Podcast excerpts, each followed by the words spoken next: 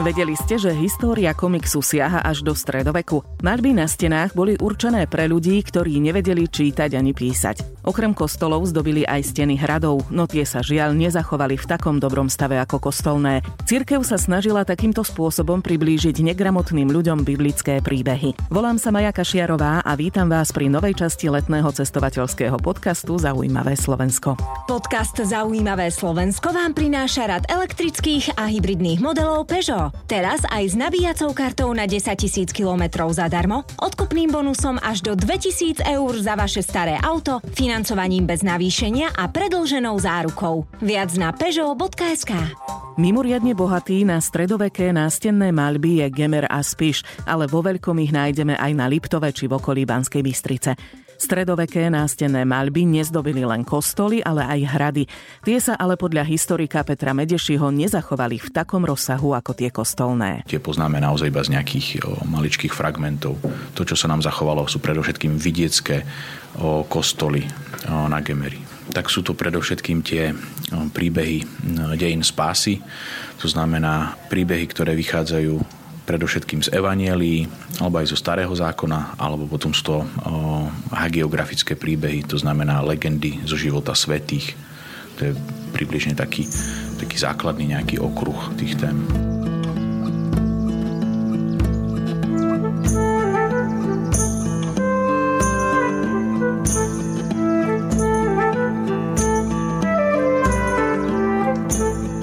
Území Slovenska naozaj poznáme iba minimálne fragmenty, ale samozrejme máme analogie z toho obdobia z prostredia dnešného Rakúska alebo Talianska alebo Nemecka. Takže vieme, že to boli napríklad e, rytierské eposy alebo boli to proste príbehy antických hrdinov alebo prostredie tej dvorskej alebo rytierskej aristokratickej kultúry. To znamená, boli tam vyobrazené cnosti tých rytierov, ich dobrodružstva, ich stotožňovanie sa s nejakými dobovými ideálmi, k čomu sa hlási nosili, ale a tá dvorská kultúra samozrejme obsahuje aj ten aspekt milostný vo vzťahu napríklad k dvorným dámam a podobne. Uh-huh. Ale o, takéto odozvy nejakých, nejakého rytierského alebo aristokratického života alebo tie svetské momenty samozrejme prenikajú aj do toho prostredia výmalby v tých sakrálnych priestoroch. Ako ono sa to nedá úplne oddeliť. Ako v stredoveku neexistuje v podstate taká tá deliaca línia úplne medzi tým profánnym a svetským, pretože samozrejme aj tá aristokracia sa hlásila k nejakým ideálom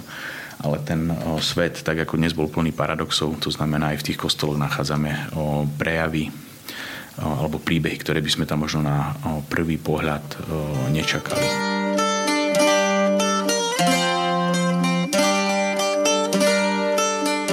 tie úlohy tých nastených malieb boli samozrejme bohatšie. Ako môžeme hovoriť o reprezentatívnej úlohe aristokratických vrstiev, tých objednávateľov.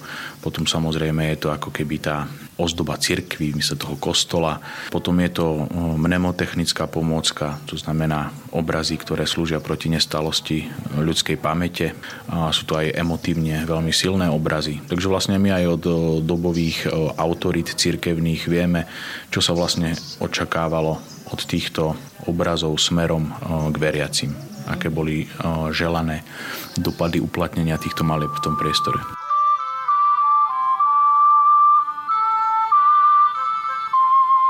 Teológovia už od obdobia raného stredoveku si uvedomovali, že vlastne obrazy veľmi silne pôsobia na city veriacich. Napríklad, ak vidíme obrazy utrpenia Krista, alebo príbehy zo života svetých, tak nás to nabáda k napodobňovaniu, ako imitáciu Kristy napríklad, ako napodobňovanie alebo precítenie utrpenia Krista, to znamená veľmi nejaké emotívne obrazy. No a potom v podstate formulácia nejakých teologických dogiem, Hej, to znamená o, otázky, akým spôsobom reprezentovať také paradoxy, ako je trojedinosť Boha, alebo nejaké iné teologické koncepty, ktoré sa týkajú napríklad Eucharistie a podobne, tak tie boli rozpracovávané v týchto stredovekých obrazoch, ktoré vlastne mohli slúžiť aj ako nejaká platforma pre kňaza alebo pre kazateľa, ktorý sa vlastne mohol obracať veriacím a na základe týchto obrazov im mohol vysvetľovať tie princípy tej vierouky a tí veriaci to vlastne mali pravidelne pred očami. Bolo to vlastne veľmi silné médium, to znamená niečo, čo bolo nemenné, čo bolo stále a čo im vlastne ustavične pripomínalo tú veľkú zjavenú pravdu z pohľadu kresťanskej cirkvi. Všetky tieto unikátne malby sú súčasťou turistického okruhu Gotická cesta. Podľa člena občianskeho združenia Petra Palguta ju tvoria štyri okruhy. Štítnický, Jelšavský, Rimavský a Rožňavský. Cieľom je spropagovať práve históriu na slovenskom území regiónu Spíša a Gemera v prípade aj Malohontu, sprístupniť návštevníkom tieto pamiatky. Koľko pamiatok je celkovo v tejto gotickej ceste zahrnutých? A my ako občanské združenie sa venujeme prevažne Gemeru a Malohontu a na tomto území a troch okresov, v podstate súčasných viac menej sa nachádza 23 kostolov s dokázanými stredovekými nastenými malbami. Čo znázorňujú tie malby? Je to tzv. Biblia Pauperum, Biblia chudobných, keďže ľudia v stredoveku nevedeli čítať ani písať. Kňaz teda kázal v latinčine, tak práve tieto malby mali za úlohu približiť ten cirkevný svet bežným smrteľníkom. Väčšinou sa jedná o výjavy zo života Ježiša Krista, alebo o zobrazenia svetcov, alebo aj o, rôzne unikátne motívy z Biblie. Gotická cesta vedie cez 33 obcí. Jednou z nich je Štítnik, obec v Rožňavskom okrese. Od 13. storočia tu stojí nádherný gotický kostol, ktorý nebol od stredoveku poškodený ani prestavaný. Štít Bytník je pre mnohých návštevníkov veľkým prekvapením, keďže keď sa ide na gotickú cestu, ľudia čakajú možno menšie, také dedinské kostoly, ktoré sú znútra vymalované freskami ale Štítnik je monumentálna trojlodevá bazilika, ktorú by ste v tomto regióne, keď sa túlate gemerskými e, kopcami a, a serpentínami, takáto monumentálna stavba vás tu naozaj prekvapí a na prvý pohľad si myslím pre návštevníka, ktorý otvorí brány kostola, určite zaujme na, na prvý pohľad nádherná sieťová klenba z 15. storočia, ktorou je hlavná aj bočné lode zaklenuté a má aj nádhernú farebnosť do dnešných dní. Je to takisto aj čistá gotická slohová architektúra, dýchne na vás tohto kostola naozaj stredovek a jeho potom následné ďalšie, ďalšie vrstvy. Stredoveké malby v tomto evanielickom kostole odkryli začiatkom 20. storočia a podľa pána Palguta je veľký predpoklad, že sa nájdú ešte ďalšie neodhalené plochy. Kostol v Štítniku v Lani v lete navštívilo okolo 3000 ľudí, išlo prevažne o domácich turistov Tento rok je kostol otvorený len cez víkendy a od začiatku júla si ho prišlo pozrieť už viac ako 700 turistov. Do kostolov sa ľudia vedia dostať eh, na zavolanie správcom alebo farárom. Vždy odporúčame tým, že farári nie sú vyslovene sprievodcovia a majú mnoho iných povinností a práve na Gemery je problém personálne vstup do kostolov zabezpečiť, takže najčastejšie to pada na ich hlavu. Odporúčame všetkým návštevníkom, aby sa aspoň deň, dva dopredu ohlasili, opýtali sa na presný čas a vo väčšine prípadov sa určite dá dohodnúť na vstupe do kostola, ale málo kedy sa to dá vyriešiť a vyhovieť požiadavkám návštevníkov, keď už sú pred branou kostola. Takže mm, poprosili by sme o zhovievavosť, ale pracuje sa na tom s oboma samozprávnymi krajmi, aby aby ten komfort pre návštevníkov bol o mnoho väčší a tým pádom by si aj viac vedeli užiť týchto, z týchto našich pamiatok. V blízkosti štítnika leží stará banícka obec Ochtiná, ktorá je známa románsko-gotickým evanielickým kostolom. Ten podľa diakona Martina Dudáša ukrýva okrem gotických malieb aj vzácny unikát, akých máme na Slovensku iba tri. Presky tu v Ochtinej úzko súvisia s celkovou atmosférou tohto kostolíka, teda a tá atmosféra je výlučne banická. Čiže aj samotné fresky síce nehovoria o baníctve, hovoria o živote a diele Ježiša Krista, ale ten súvis e, s baníctvom je tu veľmi úzko prepojený, keďže aj to financovanie týchto malieb bolo vykonávané skrze banskú ťažbu železnej rudy. Všetky fresky sú zamerané na život a dielo Ježiša Krista.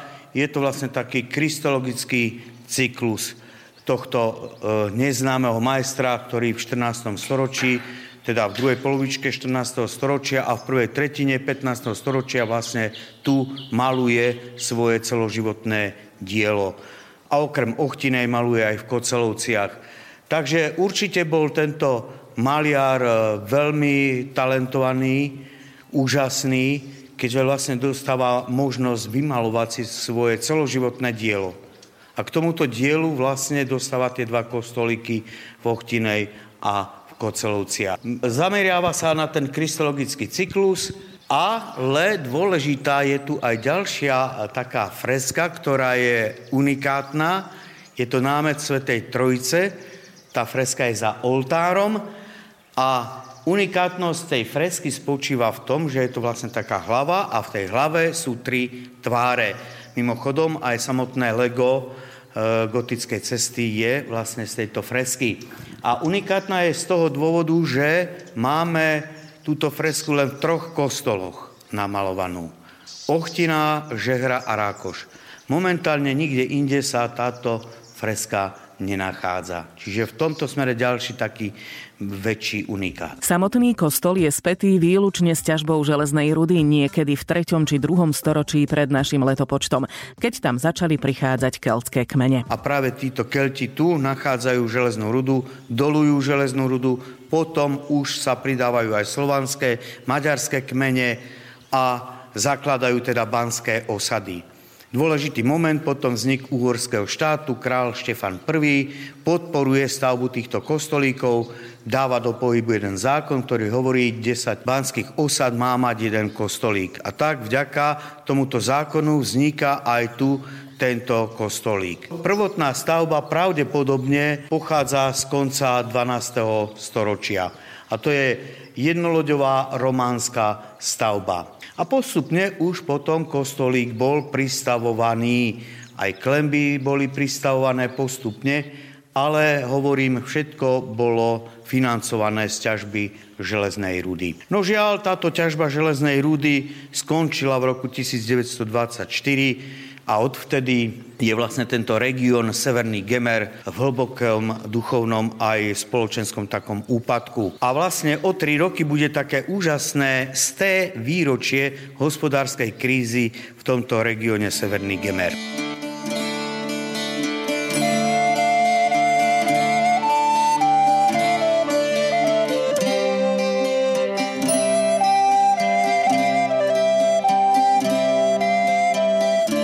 Keby si niekto chcel prejsť celú tú gotickú cestu a popozerať všetko, čo tam je, čo myslíte, ako dlho by mi to asi trvalo? V rámci Gemera a Malohontu máme 12 takých naozaj unikátnych kostolov. Samozrejme, ostatné sú tiež hodnotné, ale pre tých návštevníkov možno takých 12 najzaujímavejších. Nachádzajú sa v štyroch okruhoch, v troch okruhoch, teda po štyri kostoly. A niektorí ľudia to sú schopní zvládnuť za 1,5 dňa ale tie kostoly musia byť naozaj otvorené, nesmiete sa vlastne dohadovať na tých vstupoch. Takže týchto 12 kostolov by sa možno, ja by som odporúčal to stihnúť, takže za 3 dní plus nejaké ďalšie samozrejme zaujímavosti z okolia, ak nemáte záujem teda iba o, o kostoly. Trasa gotickej cesty vedie aj cez naše prírodné krásy. A tak si po prehliadke množstva pamiatok môžete oddychnúť a načerpať energiu napríklad v Slovenskom raji, na Muránskej planine či v Pieninách. Informácie a kontakty na jednotlivých správcov kostolov a o ďalších aktivitách nájdete na stránke gotickácesta.sk. Ďakujeme za vašu pozornosť a želáme ešte veľa nachodených turistických kilometrov.